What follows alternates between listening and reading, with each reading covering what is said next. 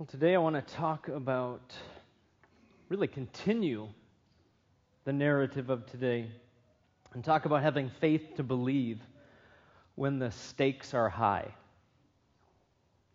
Do, do you know what I'm saying? Someone in the first service says no. So then I thought, hmm. Um, I mean, what it takes to hold fast and get through things in life when you're really facing an uphill battle. I mean, it's easy to believe in something when there's not a lot at stake, right? Uh, we're going to go to, uh, again, Hebrews chapter 11. And we're going to look at the faith of Moses. So if you would uh, go there with me, Hebrews 11, we're going to look at verses 23 through 27.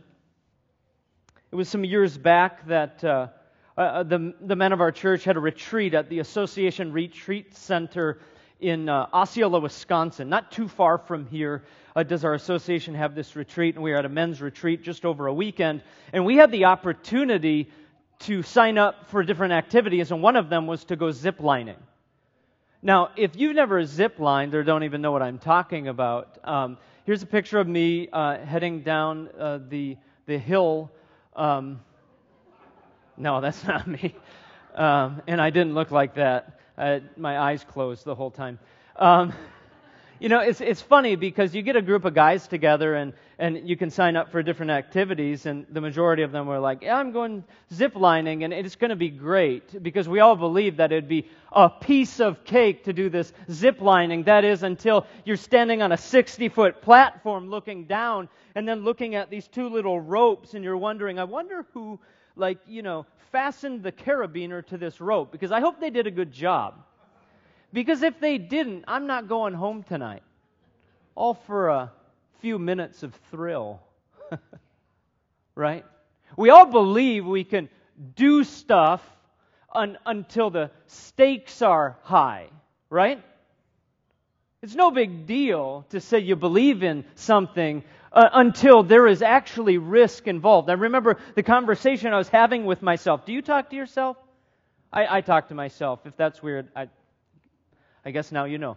Um, I remember talking to myself saying, okay, make sure that you fasten your, your line right to the right line, and then make sure that the safety line is on before I did the big plunge. It's in Hebrews chapter 11 where we see the faith of Moses and uh, how God brought them through uh, the great risk that it was to not only save Moses, but uh, also to uh, leave Egypt and follow God's plan for his life. Uh, beginning in verse 23, uh, the writer to the Hebrews reminds us that by faith, Moses, when he was born, was hidden for three months by his parents because they saw that the child was beautiful and they were not afraid of the king's edict. By faith, Moses, when he was grown up, refused to be called the son of Pharaoh's daughter, choosing rather to be mistreated with the people of God than to enjoy the fleeting pleasures of sin.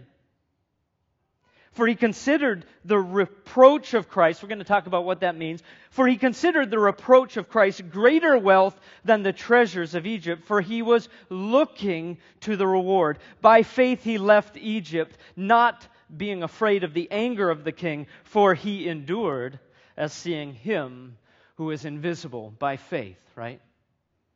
Heavenly Father, as we unpack this in your word, we ask that in these moments that we share together, you would speak into our hearts. Holy Spirit, guide us through it all. We pray this in your name. Amen. Amen. Amen. Thank you. You know, if you recall the story of Moses, uh, the, the story in, in, which this baby w- was placed in a reed basket and set on the river Nile to hide him from the soldiers who were looking to kill all the male Hebrew children enslaved in Egypt.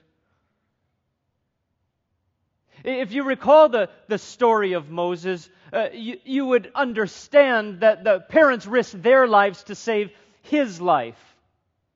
If you, if you recall the, the story of, of Moses, uh, you would understand that uh, even as he left Egypt, and as it reminds us in the book of Hebrews, he escaped the king, although some of that had to do with what Moses did. That was that he murdered someone and had to flee and escape the wrath of the king. But you would understand that he flees and escapes the wrath of that king by faith, not knowing where he's going, not understanding what was ahead, and leaving the great opulence and wealth of Egypt. Of course, this story would have been well known to its original audience, as the writer of the letter to the Hebrews here in the New Testament wrote to encourage them as they were facing persecution and the challenges that they were facing for following Jesus. At the time of the writing, the risks were so high for some that many considered going back to the old ways of living. They were considering leaving their faith. Despite the great risk of their own demise, by faith, Moses' parents kept him. They saved him. It says, because he was beautiful. The term here for beautiful uh, means goodly or polished or genteel or eloquent. Some versions, I don't know what yours says, says no, he was no ordinary child. And, and, and that's actually a good rendering because many scholars think that there's a bit more to it than his looks. So let me just say this. It's as if to say God had a special plan for Moses. It's as if to say he was anointed. It's as if to say, and, and we understand this from different Hebrew writings, that there was a phrase, and it was a phrase that you might say upon a child, and I think in one sense we still say it today. He was beautiful in the sight of God. He, he was beautiful in the sight of God. You know, every parent believes their kid is the cutest, or their grandkid is the cutest, right? And, and, some parents and grandparents think that their kids can do no wrong, even though everyone around them knows they're doing wrong all the time, right? And, and, and my kids don't do anything wrong, but um,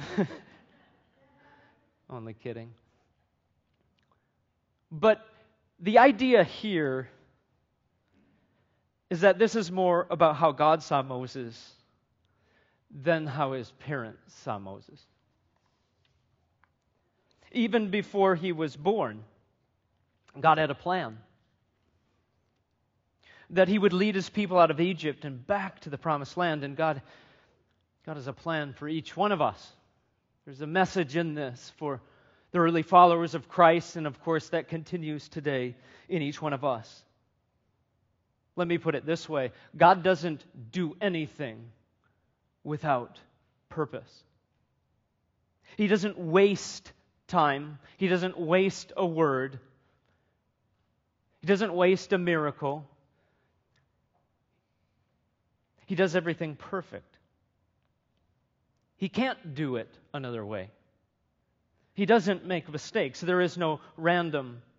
Maybe you're discouraged in your faith today and you need that encouragement today because you're convinced that what God was doing in Moses could not be done in your life. And I'm here to tell you, in all seriousness, Moses was just an ordinary guy set into extraordinary circumstances in life. Maybe you need to hear this today that, that not only does God have a plan and a will for your life, and that's not just something that preachers say on Sundays to try to motivate people, because actually this isn't about self motivation. Because if it were about self motivation, then we wouldn't be preaching the gospel of Jesus Christ. Which reminds us that we don't conjure up faith in our own doing, nor do we generate faith any more than we are born where we are born and live where we are born into. Let me talk a little bit about personal identity. You'll see where I'm going with this in a second. I think a lot of our struggle with personal identity, and by the way, we're living in a world that's filled with personal identity crisis, okay? I think a lot of our struggle with personal identity, who I am, why am I here, comes from a misinformed view of God and His Word. And, and when your view of God is misinformed, I conclude that, that it changes your view of self. I'll give you a general example. If my identity, church, is found solely in what I look like or what I do, like where I work, or what I look like, or what I do, or what I perceive myself to do, or what I have, for that matter, well, then, if I don't get those things, or don't have those things, or don't have a right to those things, well, then I cannot be who I am. Think about it for a second. If what we are in what we look like or have is our identity, and if we believe that's our identity, then we are truly misunderstanding what the Bible makes clear, and that is that we were born in the image of God, created by Him as image bearers, which means so much more than what we have or what we look like or what we do. I believe personal identity had to have been a struggle for Moses. At times, I'm sure he felt like an outsider, both as a Hebrew and growing up as an adopted child in the palace. Yet God would use his role and his status and his heritage and his education and his background, even his blessings and his deepest wounds, for his glory, for God's glory. And I believe God is doing that in each one of us that God is going to use the context for which you were born into for His purposes. How can I say that? Well, here is an example of it. That, that God's going to use your heritage, your education, your context for His glory. That He is already doing it. That God is going to use your story for His story. Did you notice that the writer of Hebrews specifically states, by faith, when Moses was born? You see that? Someone say yes. Now, one could say that it, it, simply is stating he was born into believing parents, home, and, and they, by faith, were entrusting him to God. And that wouldn't be inaccurate. It's actually true. But I want to say there is a message about faith in the way it's worded. In that faith is something that, again, God does. We do not generate faith any more than we can choose where we are born. And Moses didn't choose to be born in the time and a place where an edict was upon his life, and yet the mercy and grace of God was evident. You put a baby in a reed basket and push him out on the river Nile. And he gets discovered by, by Pharaoh's daughter. And, and she has compassion on this child. In fact, so much compassion, she, she goes and finds his mother and says, Tell you what, I'll pay you. Just read the story in Exodus chapter 2. I'll, pay you to raise this child up, to, to feed him, and, and, and raise him up until the time he can come back into the palace, until I can adopt him into our family. So much compassion that she risks her own life from her own father's edict. You couldn't put all this stuff together. This is not random. Here also is illustrated that faith is becoming like a child. A, good picture of faith. That every day we receive this free gift of God and are grateful as children of God, chosen and loved, to be image bearers, adopted as sons and daughters. All this is a picture of what God is doing and what He has been doing since before you were born. As my family has been going through the adoption process, which we are, with a precious baby boy, I got to tell you, it's scripture texts like this that come alive that mean something very, very different understanding that he will grow up in a different context than I ever experienced. And yet I believe by faith, because I can't see what's on the other end, I believe by faith God is going to use his story for God's glory. I wasn't intending to rhyme, but I really liked that.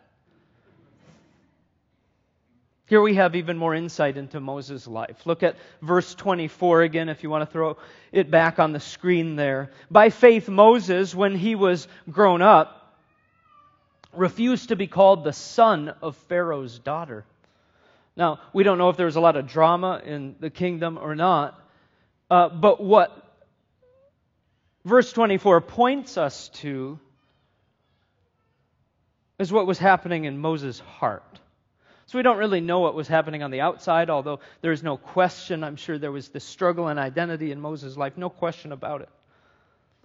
But notice, it tells us that by faith Moses chose to be identified as a Hebrew rather than an Egyptian, choosing to suffer rather than have the opulence and the pleasures of Pharaoh's kingdom. Speaking to where his heart was at. Think about it. Exodus tells us that Moses was adopted by Pharaoh's daughter and affectionately nurtured by her as her own. It even says this in Acts 7:31. It tells us that he was given every luxury she had that he had the prestige of being in the royal family, that he was educated in the Egyptian worldview. Moses was offered financial security in a comfortable life, and yet Moses chose to leave the riches for the wisdom of God. To, to leave the pleasures of sin, specifically speaking in Hebrews 11, for the righteousness of God. You see that it says, he chose to be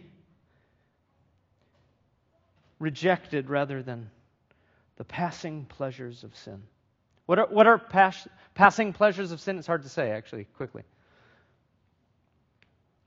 It speaks to sin's enjoyment. That's right, enjoyment. That, that sinful pleasures offer some happiness, some entertainment, some elation that, that we are swayed and lured by sin's enticement for a short time. Let, let's not fool ourselves.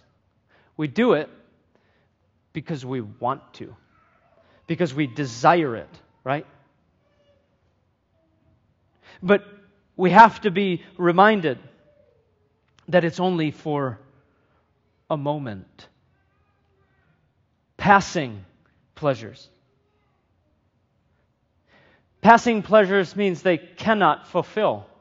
In fact, rather than fulfill us, they leave us empty. Sin promises so much and follows through on so little. I don't know what you're struggling with in the moment, but we need to be encouraged that God's mercy and grace is greater than what you're going through. But if you continue to go down the road you're going, you're going to be left empty. And we have a world that continues to seek that which is empty and then wonders why. Verse 26. Here's where Moses was at spiritually speaking. He considered the reproach of Christ greater wealth than the treasures in Egypt. For he was looking to the reward. Again, consider Moses' upbringing.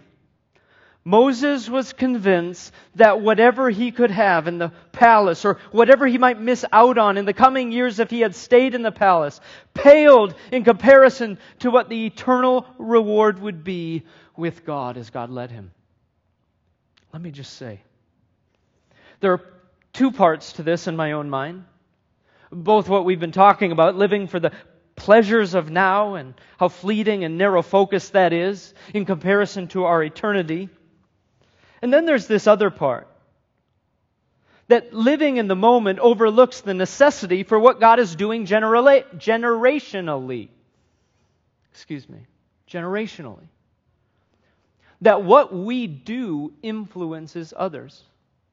That even our faith and belief system influences those we love, those we are raising, those we care for, our family and friends.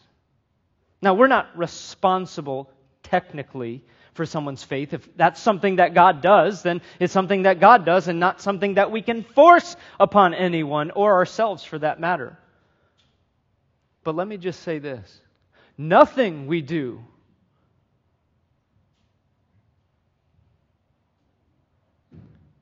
goes without influence.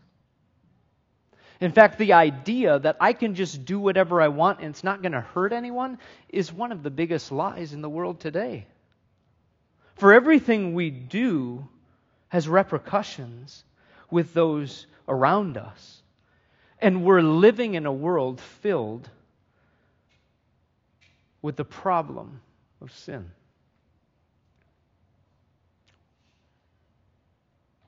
You know who's contingent upon your life of faith, church? In one sense, you could say, you know who's contingent upon the faith of our church? You know who's contingent upon the decisions you'll make today and tomorrow and therefore next week and in the months to come? Your loved ones, your friends, your spouse, your kids. And God shows us in the life of Moses that what he was about to step into was going to have an incredible influence on generations to come. What if he would have taken root in Egypt? What if he would have enjoyed the passing pleasures of sin rather than respond to the call of God. In closing, look at verse 27. By faith he left Egypt, not being afraid of the anger of the king. By the way, there was fear there, but just like last week, as we talked about. He saw that God was more powerful than even what he was facing. For he endured as seeing him who is invisible. That's why it takes faith. Moses saw that he was he was being held in the hands of a God he could not see and yet a power that was greater than what he could. That, that God's plan could be trusted. Even when the stakes were so high, his life was on the line. Why, why does it say he, he looked to the reproach of Christ? Jesus wasn't on the scene yet. That would be over a thousand years later. Well, Moses is a type of Christ.